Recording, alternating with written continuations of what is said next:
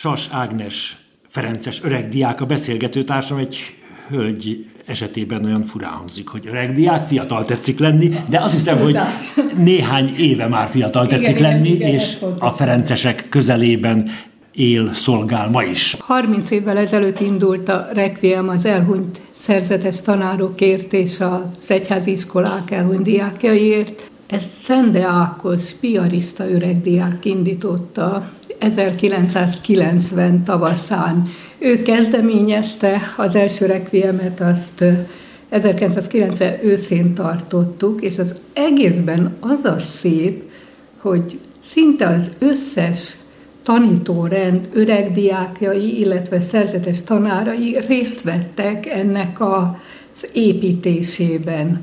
Mert ugye egy pianista öregdiák Szent Ákos kezdeményezte.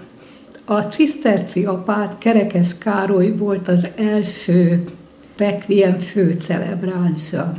Korzenszki Rihárd atya, Bencés tanár volt az, aki az 1992-es Requiemet követő agapén olyan szépen beszélt, hogy a házigazda Ferences atya, Hegedűs Kolos atya fölajánlotta a Margit körúti Ferences plébánia templomot állandó helyszínnek.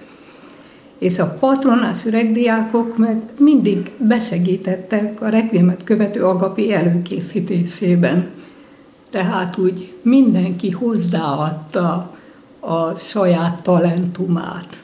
És még az is egy fontos momentum volt, amikor a piarista öregdiák szervezet 1990 körüli elnöke egy emléktáblát kezdeményezett hálából az elhunyt szerzetes tanárainkért, ugye mert mi azon időknek voltunk a neveltjei, amikor a szerzetes tanárainknak a kommunizmus alatt bizony sok kellemetlenséget kellett elviselni azért, hogy mi keresztény oktatásban részesülhessünk. Az elmúlt 30 év alatt azok a diákok, öreg diákok jelentős részben elfogytak, átköltöztek tanáraikkal együtt az örök vadászmezőkre, akik a nyolc legendás katolikus gimnáziummal dacoltak a kommunista hatalommal és kitartottak. A Requiem évente ismétlődik, cserélődik, fiatalodik a közönség, most is lesz egy Requiemjük, nem sokára. Igen, november 14-én 16 órakor a Margit körúti Ferences templomban és Görbe László piarista szerzetes atya lesz a főcelebráns. Egy picit problémának látjuk, hogy a résztvevők nem eléggé fiatalodnak, és úgy véljük, hogy 30 év után valóban itt van az ideje a generációváltásnak. És ezzel ezúton is szeretnénk megszólítani az elmúlt 30 évben megnyílt egyházi iskolákat, hogy csatlakozzanak ők is a requiemhez. Mert hát egy a hitünk, egy a célunk, és hát azt hiszem, hogy a mai pedagógus sincs sokkal könnyebb helyzetben, mint a mi tanáraink voltak, csak éppen másképp jelenik meg a támadás a pedagógusok és a diákok ellen.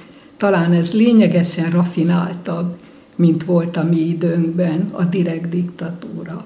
Kedves Ágnes, mikor volt Ferences diák Szentendrén? 1970 és 74 között nagyon jól éreztük magunkat a Szentendrei iskola falai között.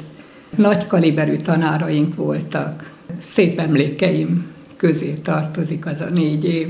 Hálás vagyok a Ferences rendnek, hogy fenntartotta ezt az iskolát, és dacolt az időkkel, és adta nekünk azokat a rendkívüli kaliberű férfiakat, és hát volt egy hölgy is, a Mária néni, akiről ne feledkezzünk meg, Vadas Mária, ő is egy csodálatos teremtés volt, csak jóval később tudtuk meg, hogy ő is apáca volt. Ez Szatmári irgalmas nővér volt, és a lányokat tanította a szabásvarásra és mindenre, ami fontos egy nő életében.